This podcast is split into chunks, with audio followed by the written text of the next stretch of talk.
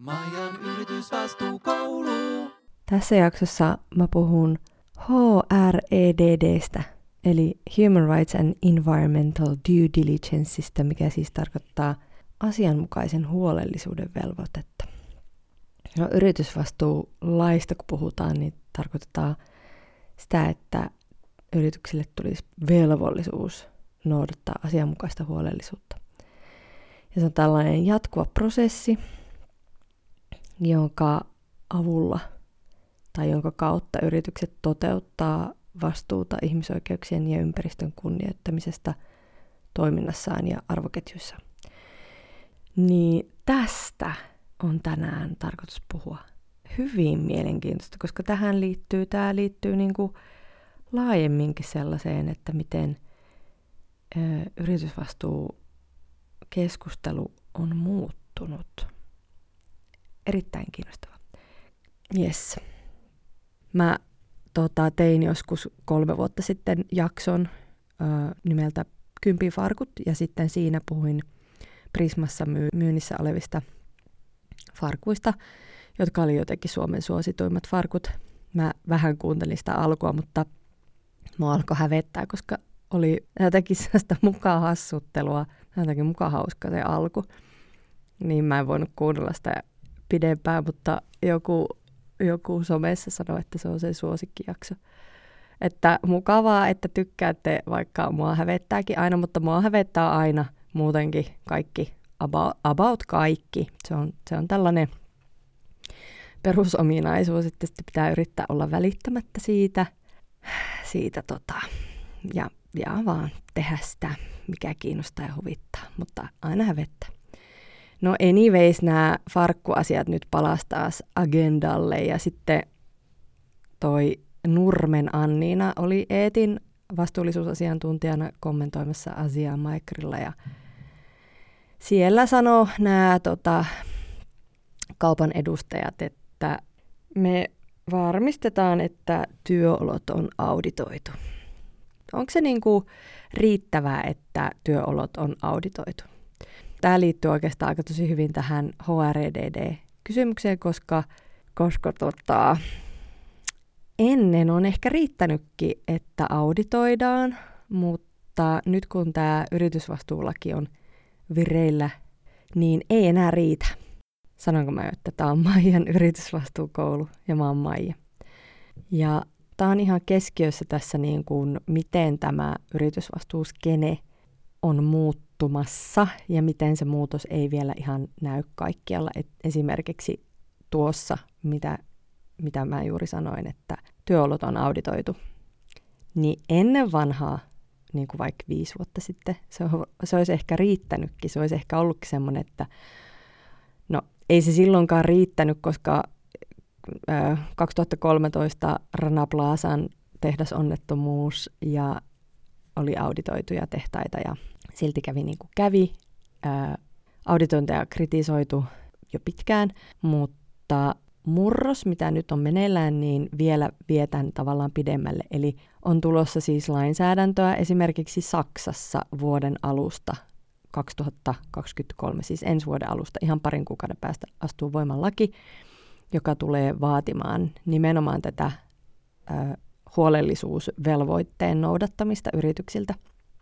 Eli että ei riitä, yritys ei voi ulkoistaa sitä vastuuta, ei millekään sertifioinnille, ei millekään auditoinneille, vaan että se vastuu on aina sillä yrityksellä. Ja niin kuin tässä ehkä mun mielestä tässä kommentissa, että huolehditaan, että on auditoitu, niin näkyy se entinen ajattelutapa, että on, on niin kuin, yritys voi ulkoistaa sen vastuun. Ja tämä vastuun ulkoistaminen on niin kuin ehkä se iso juttu. No joo, anyways, tästä yritysvastuun oikeudellistumisesta. Meillä oli taas Eetti Academic Society. Ai, että se on hyvä opintopiiri. Vähän niin kuin lukupiiri, mutta ei tarvitse lukea itse, koska sinne tulee, sinne siellä on nyt ollut erilaisia väitöskirjatekijöitä, jotka siis on lukenut tietenkin ihan älyttömästi kaikkea, niin ne on lukenut ja sitten ne esittelee vähän niin kuin referoi niitä juttuja.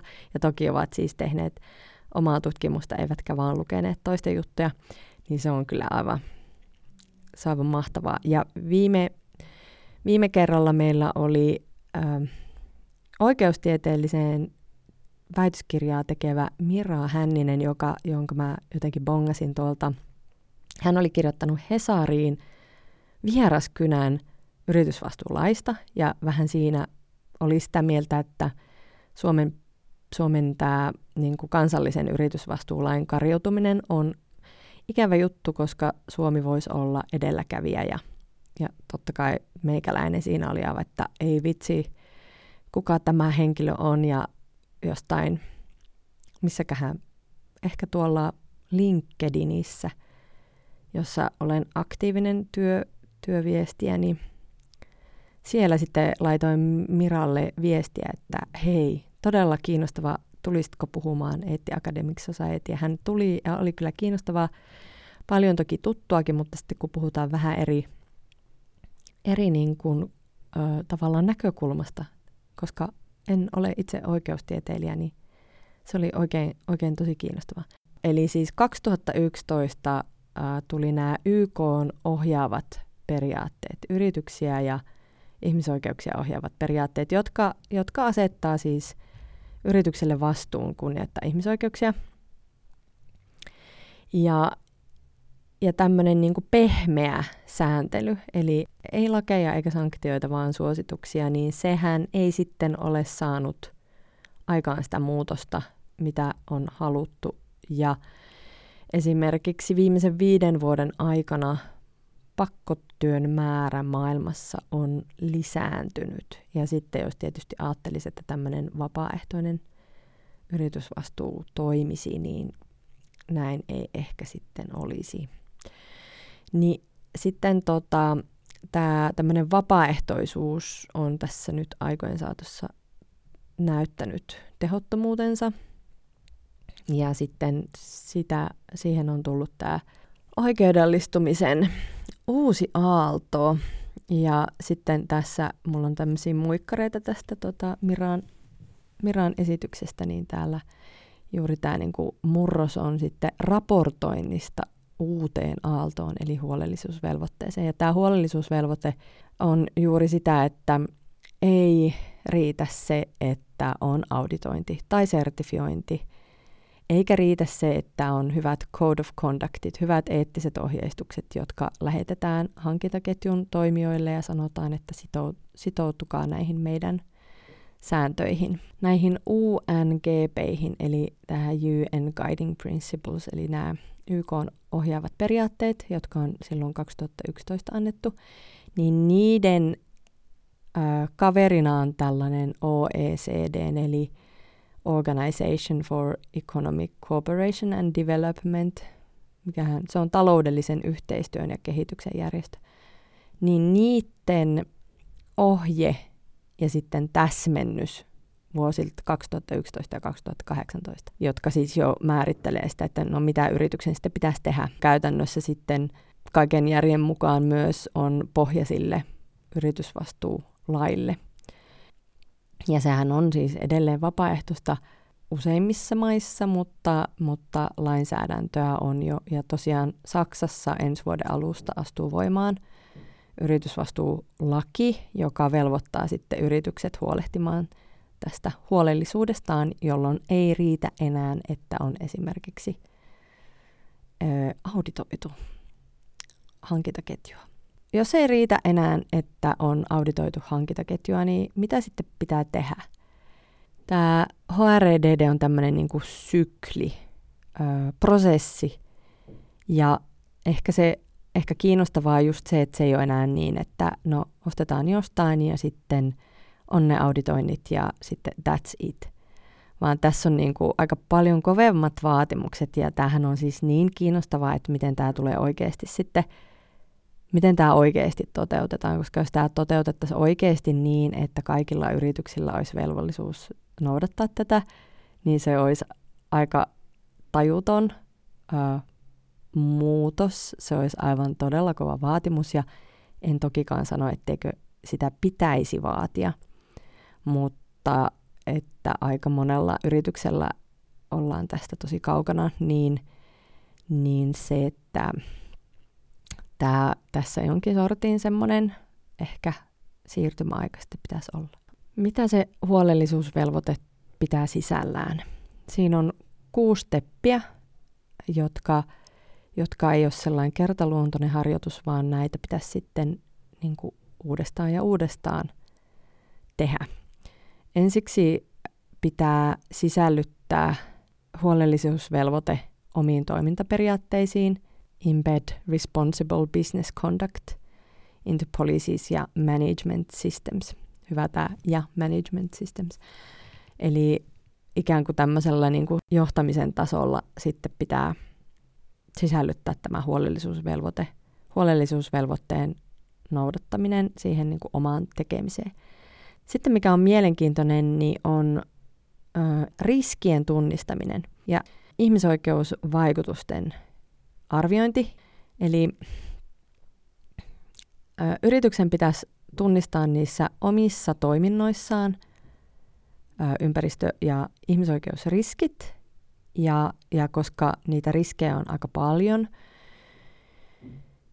niin sitten jonkin tällainen niin kuin arvio siitä, että mitkä niistä on kaikkein vakavimpia riskejä.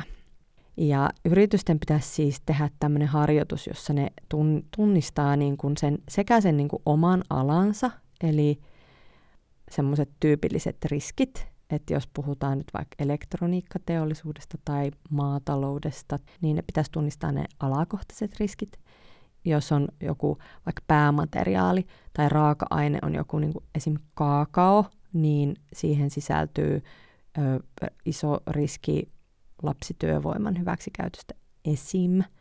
Niin nämä pitäisi tunnistaa ja sitten myös ne maakohtaiset riskit. Ja sitten kun tällaisia maakohtaisia riskejä mietitään, niin missään, mikään maa, me aina puhutaan siitä niin kuin riskimaista, niin oikeastaan niin kuin tässä HREDD-ajattelussa sitten ei voi ajatella, että olisi joku lista, jossa on vaan, niin kuin, jossa on vaan hy- hyviä maita, joita voisi käyttää, koska siis kaikkiin maihin melkein liittyy joku riski.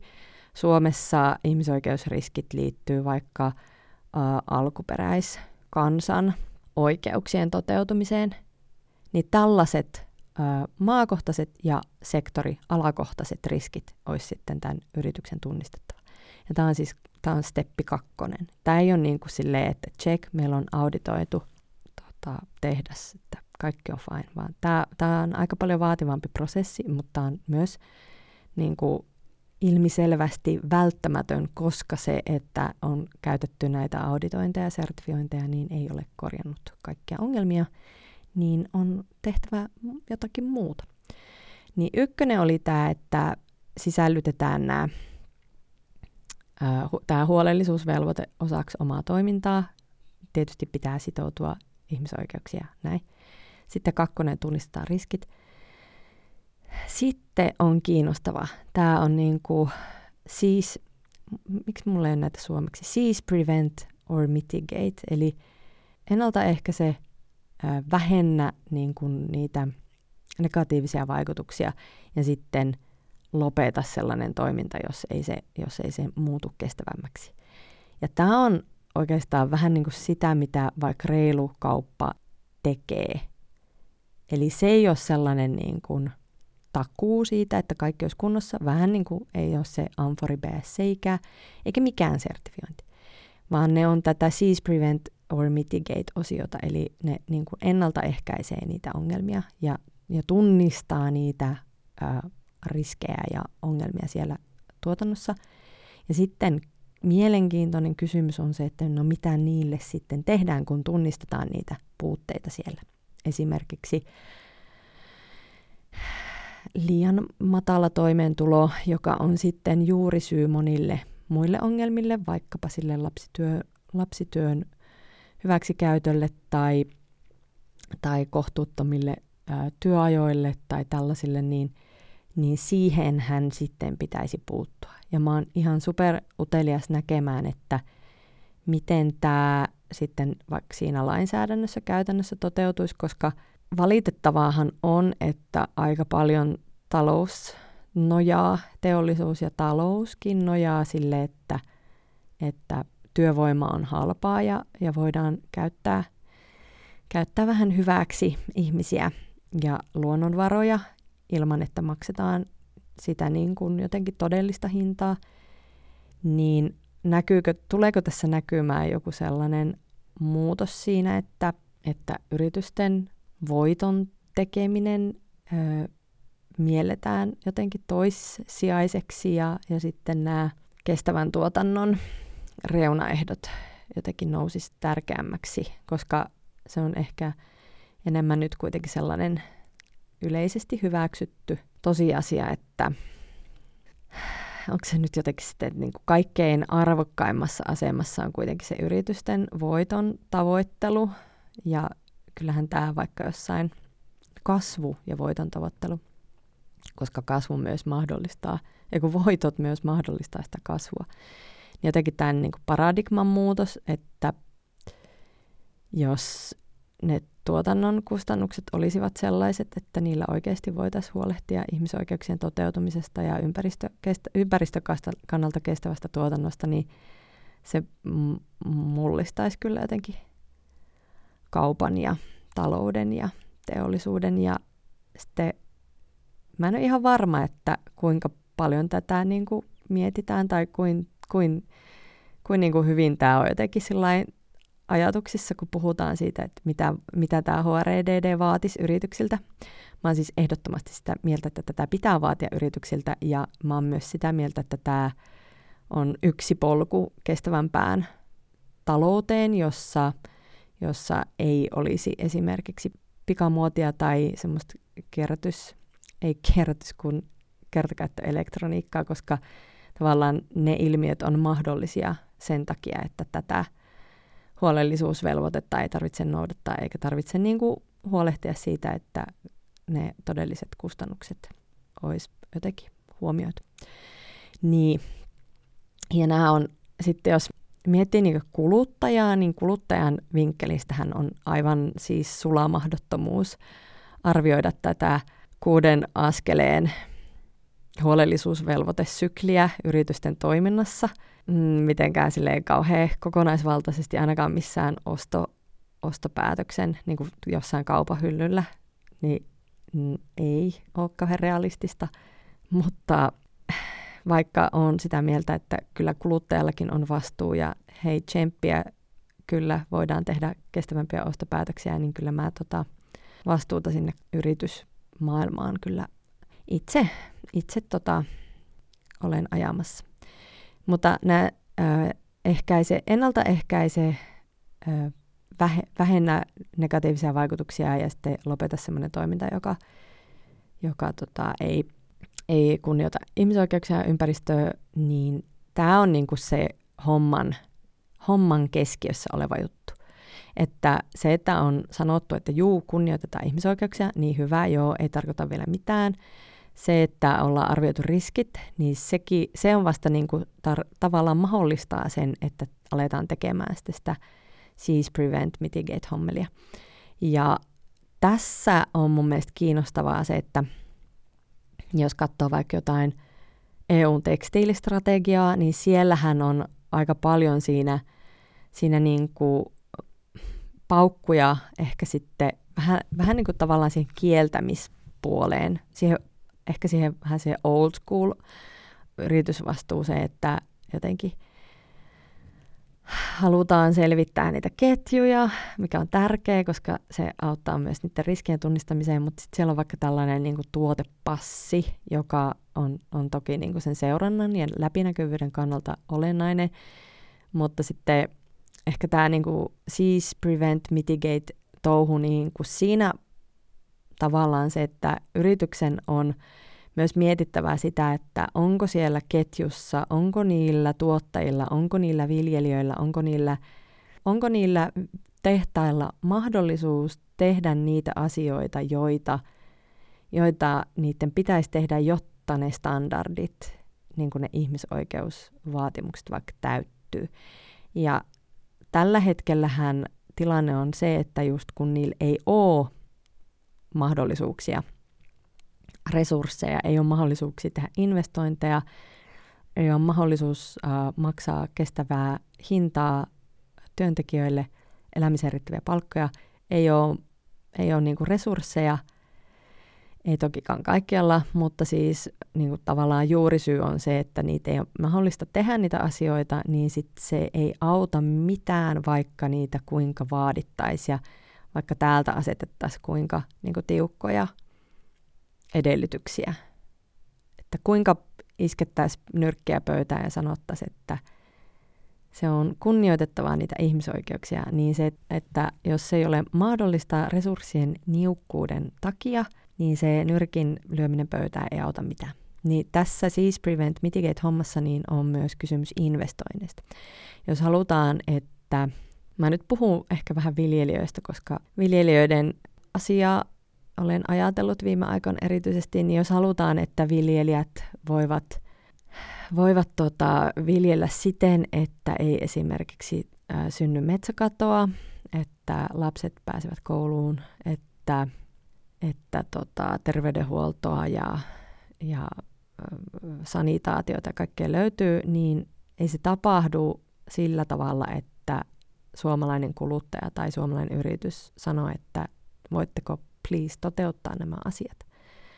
Kun, kun kuitenkin resurssit on vähäiset, niin esimerkiksi met, metsäkadon juurisyynä on köyhyys, eli koitetaan saada parempaa toimeentuloa laajentamalla sitä viljelyä, mikä ei sitten taas ole ympäristön kannalta eikä ilmaston kannalta kestävää, ja, ja sitten siinä on semmoinen niin pahan kehä, helposti käsillä. Ö, erosio, maa, maa kärsii siitä kaikki. Niin sitten, jotta ö, viljelijät vois, vois viljellä kestävästi, niin tarvitaan sitten kestävää toimeentuloa. Tarvitaan sitä, että on investo- mahdollisuus investoida siihen koulutukseen, terveydenhuoltoon.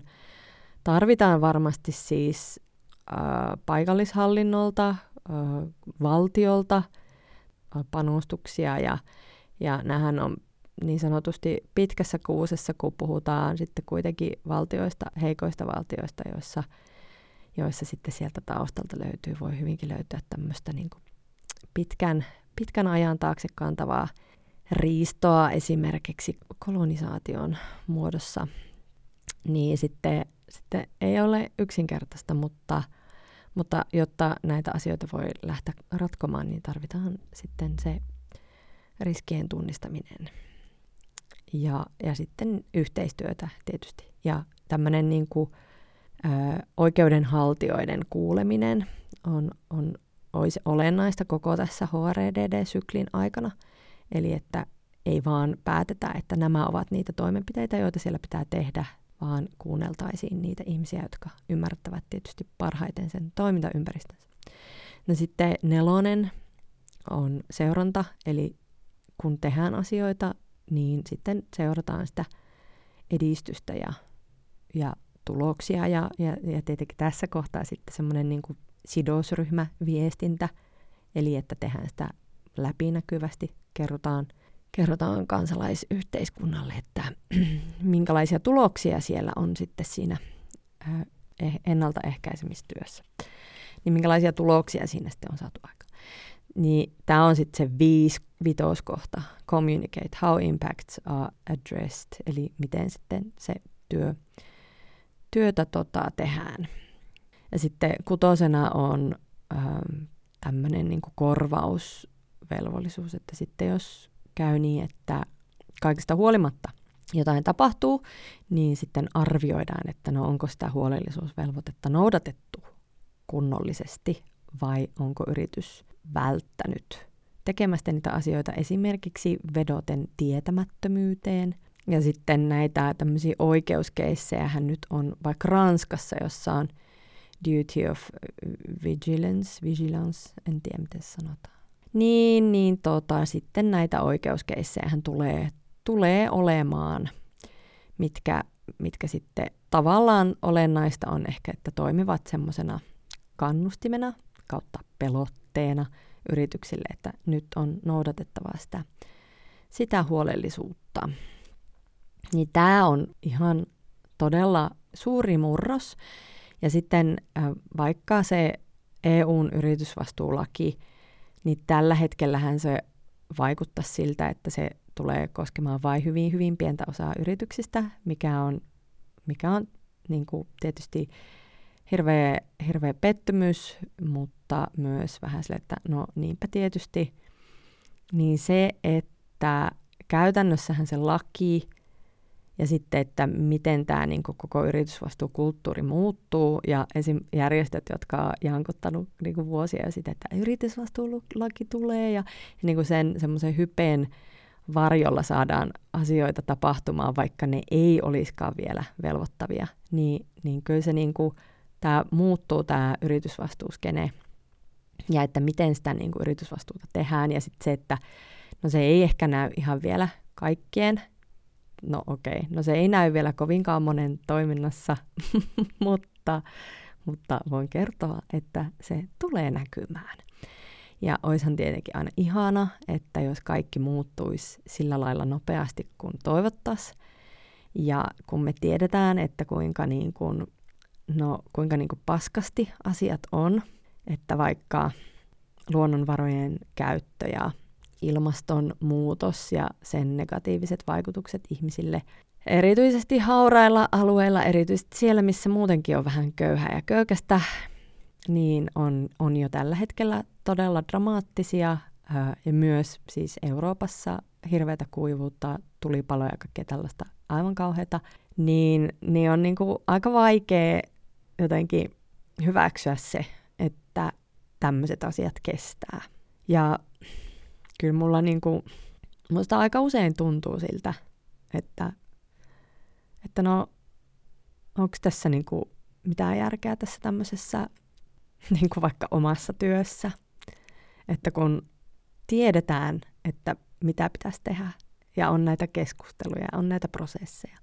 Ja sitten kuitenkaan niin kuin sitä ei tapahdu ainakaan siinä mittakaavassa, kun jotenkin sen pitäisi tapahtua. Että niin kuin kaikki kivoja esimerkkejä edelläkävijöitä on, ja sitten jos ajatellaan isoja, siis maailman isoimpia yrityksiä, niin kyllähän sielläkin niin kuin satsataan ja panostetaan, mutta sitten edelleenkään vaikka kaakaonviljelijät ei saa lähellekään elämiseen riittävää toimeentuloa, ja kuten sanoin, niin pakkotyön osuus on kasvanut, ja, ja niin kuin, niin kuin jotenkin samaan aikaan toisaalla tiedetään nämä jutut, ja sitten homma on vaan niin kuin ihan levällään, niin se, se aiheuttaa kyllä sellaista – se aiheuttaa hetkittäistä uskon puutetta, mutta sitten mä myöskään niin kuin näe vaihtoehtoja. Tai niin, mikä se vaihtoehto sitten olisi. Että ei tee tätä, mitä yrittää tehdä. Apua. Nyt tässä kävi tämä klassinen. puhuin itseni, puhuin itseni kyyneliin. tämä on kiusallinen kiusallinen juttu. Ai ai, en ole kyllä välttämättä nyt jotenkään kauhean tyylikäs. Mutta oi oi. Joo, mutta tämmöinen HREDD-epistola tänään. Mä en tiedä, mitä tästä tuli, täytyy kuunnella. Että onko tämä tää käyttistä. Niin kaikesta tästä löytyy internetistä tosi paljon tietoa ja nämä OECDn ohjeet voi, voi lukea ja tämä niin guidit ja sitten nämä lainsäädäntöjutut ja kaikkea, kaikkea, kaikkeahan sitä voi lueskella, mutta minusta jotenkin niin kaikkein kiinnostavin juttu on se, että miten tämä tulee vaikuttamaan sellaiseen niin kulttuuriin. Et mähän on kuitenkin yhteiskuntatieteilijä, niin sitten mua kiinnostaa tällaiset asiat, että miten, se, miten ne niin tekniset ää, reunaehdot ja lainsäädäntö ja sitten kun se on tietenkin kansalaisyhteiskunnan ja sen vaikuttamisen kannalta niin olennaista muistaa, että vaikka nämä on, on keskeneräisiä ja puutteellisia ja sitten se laki tulee ja sitten se ei ole sitä, mitä halutaan, niin sitten sitä korjataan ja, ja kun se laki vaikuttaa vain johon, niin kuin se vaikuttaa vain osaltaan. Että kyllä se niin kuin, muutos on laajempi kuin se lainsäädäntö. Ja sitten mitä oli mi- mielenkiintoista, mitä se Mira jutteli, niin tämä niinku vaikuttaa myös ehkä juristien ammattikuntaan, että, että siellä on ehkä sellaista uutta sukupolvea, joka ajattelee myös, että se yrityksen etu ei ole vaan se niin kuin välitön etu, vaan se on laajemminkin yhteiskunnallisesti tarkasteltava kysymys, eli että Toki jos, jos mietitään vaikka yritystoimintaa, jossa, jossa on, jo, johon vaikuttaa ä, ilmastonmuutos, niin eihän se ole kestävää yritystoimintaa pitkällä aikavälillä, jos, jos tiedetään, että vaikka raaka-aineiden saanti ää, kärsii suoraan siitä ilmastonmuutoksesta. Niin tällaisiahan asioita tietysti yrityksissäkin olisi hyvä miettiä, mutta jos se on kolme kuukautta kerrallaan se, mitä ajatellaan, niin sitten on tietenkin vaikea nähdä sinne sadan vuoden päähän. Ja toki ketään kiinnostaa, kun emme ole itse täällä enää sadan vuoden päästä. No, pitäisi kiinnostaa. Ja onhan niitä tietysti niitä lapsia, joiden tulevaisuudesta pitäisi olla huolissaan. Joo, mä sain ihanan äh, kuulijakirjeen, sähköpostin.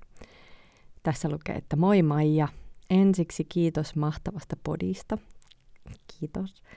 Toiseksi kyselit viime jaksossa loppuelämän kestävien paistinpannujen perään, ja koska satun asustelemaan pannuasiantuntijan kanssa, niin kasailtiin sulle lyhyt yhteenveto pannuvaihtoehdoista. mä en kestä. Miten sympaattista. Sitten kun mä aina ahdistun siitä, että miten, miten hirveän tyhmää.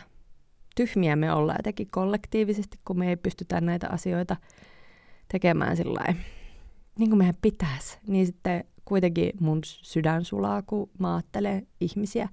Ja kun mä ajattelen myös niitä yksittäisiä ihmisiä yrityksissä, niin kyllä mä tunnen myötätuntoa heitä kohtaan. Eihän, eihän niin kuin, kun mä ajattelen, että kaikki jotenkin yrittää parhaansa.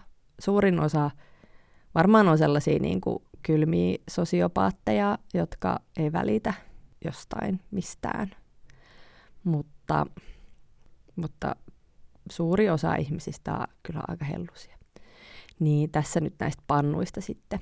No on pinnotettuja pannuja ja pinnotetut ei ole suositeltavia ympäristön näkökulmasta, koska pannuilla on lyhyt käyttöikä.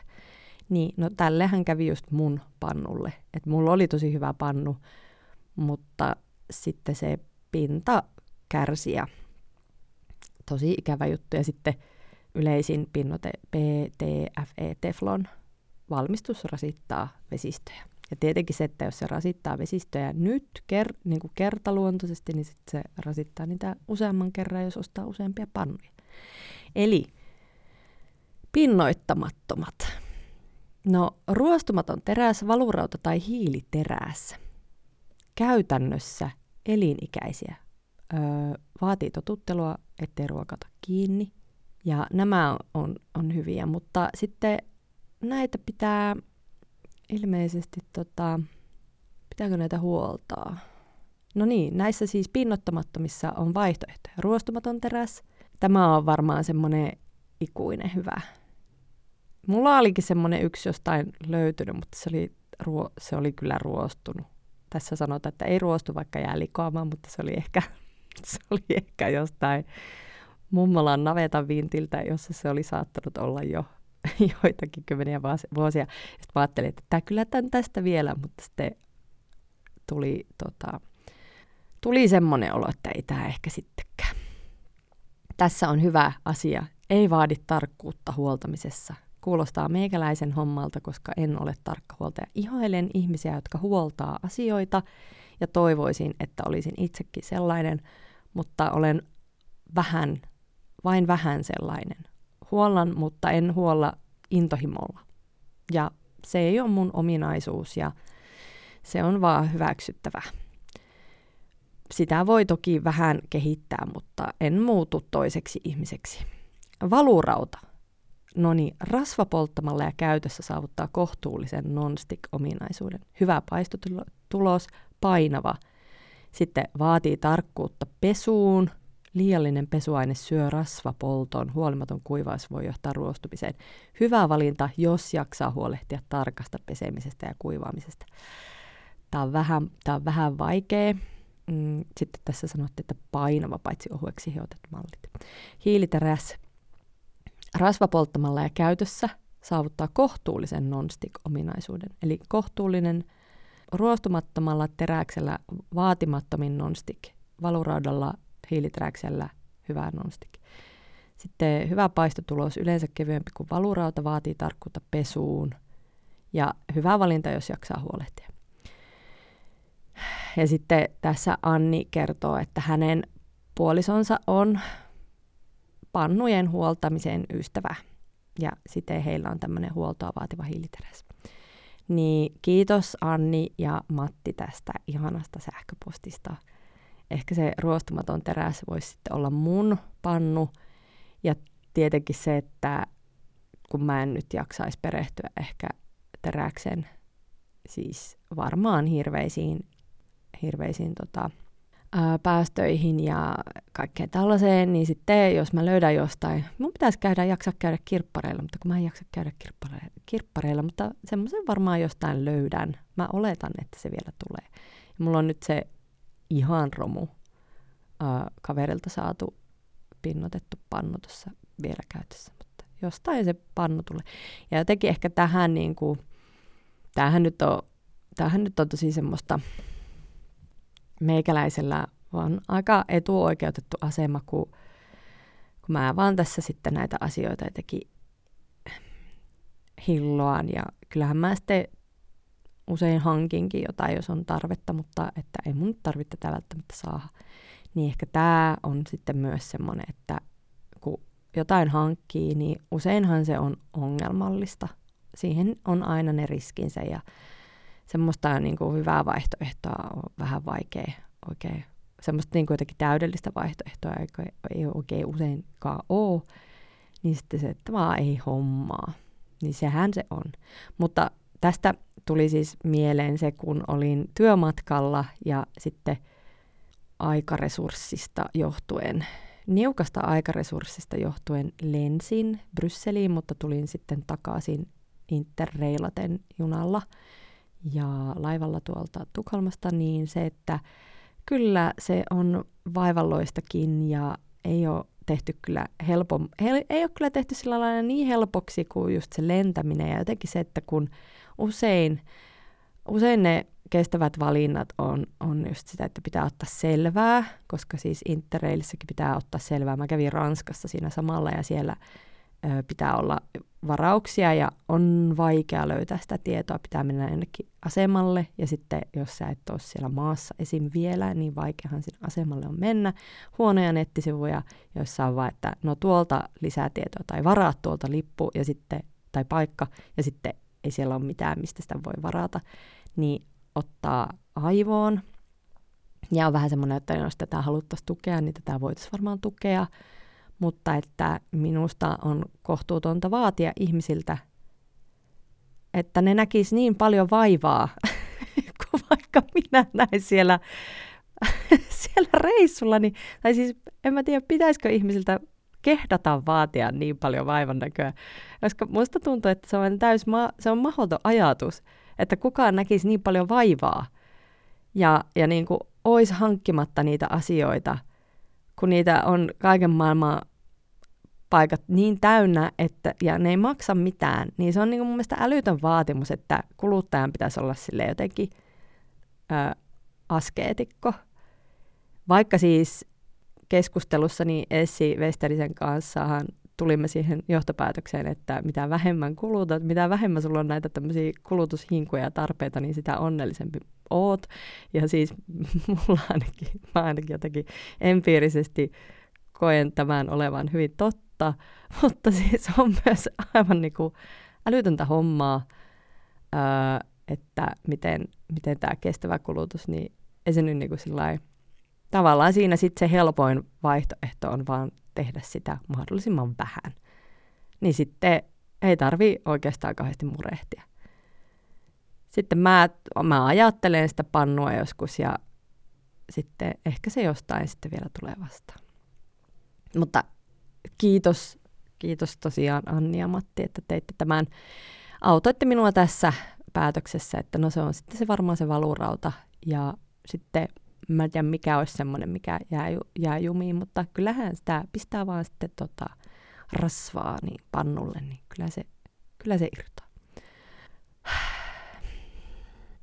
Mm, niin HREDD, niin yhteenvetona HREDD Human Rights and Environmental Due Diligence, jota siis näillä yritysvastuulailla niin ajetaan, niin tarkoittaa sitä semmoista kuuden askeleen ö, prosessia, jossa yrityksen täytyy sisällyttää omiin ö, toimintoihinsa tämmöiset niin huolellisuusvelvoiteasiat ja tunnistaa riskit ja sitten tarttua kärjä hiat ja ryhtyä toimeen vähentämään niitä riskejä. Ja sitten tietysti, jos on sellaisia ö, toimintoja, joissa, sitä, joissa ne riskit on, on, niitä ei voi, vaikka yhteistyökumppanit ei su, suostu keskustelemaan tai, tai tota, toistuvista pyynnöistä huolimatta eivät anna jotakin tietoa, niin sitten olisi niin kuin tarkoitus semmoinen, että jos ei riskille voi tehdä mitään, niin sitten semmoinen se pitää lopettaa. Mutta tähän näihin riskeihin liittyen se, että, että kun se on myös niin kuin ongelma, ää, että kun on tällainen niin sanottu cut and run ilmiö, eli että jos yritys saa tietää jostain riskeistä jossain ketjussa, niin, niin kiusaus sitten lopettaa yhteistyö niiden toimijoiden kanssa on suuri, koska ei haluta, että, ei haluta joutua pulaan eikä haluta kantaa vastuuta.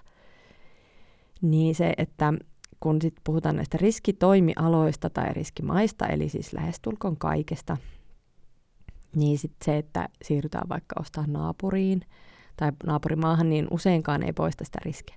Niin se, se ei ole näissä, näissä arvoketjun alkupäässä tai tuotantoketjujen alkupäässä tai siellä, siellä tota, vaikka viljelijöiden tai tehtaiden intresseissä myöskään avata niitä riskejä, avata niitä ongelmia enempää kuin on ihan niin kuin välttämätöntä, jotta ne ostajat ei kaikkoa. Niin tällaiset niin kuin kestävät ostokäytännöt, niin kestävien ostokäytäntöjen sisällyttäminen siihen omaan to- toimintaan, ja niin kuin ehkä niistä pitäisi puhua vielä enemmän. Kestävät ostokäytännöt. Ne, se on niin kuin vitsi kaiken A ja O. Sitten on se seuranta. Tietysti aina pitää seurata kaikkea ja raportoida ja, ja kommunikoida. Ja please, mä edelleenkin luen ihan niin kuin todella uskomattoman ja vastuullisuusraportteja isoiltakin yrityksiltä, niin se on ava vitsi, huhu. Joo, kyllä.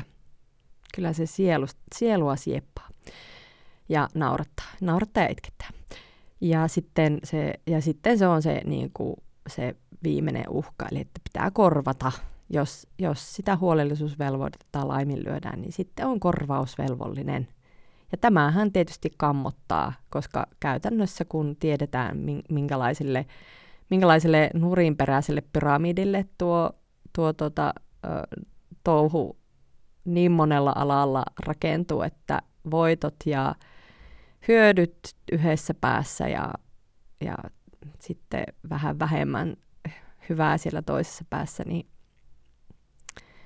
mielenkiintoista, että miten, miten se tulee muuttumaan tässä ajan saatossa. Mutta en tiedä, toivottavasti tämä ei ollut kauhean lannistavaa. Kyllä mua lannistaa, mutta ei mua lannista niin paljon, että mä menisin vaan tonne jonnekin kuoppaa istumaan ja ottamaan maailmanloppua. ja laittakaa taas palautetta, jos, jos, jos tulee jotain. Niin vaikka toi maija.lumme.gmail.com. Kiitos, kun olit mun seurana taas. Moikka! Maijan yritysvastuukoulu.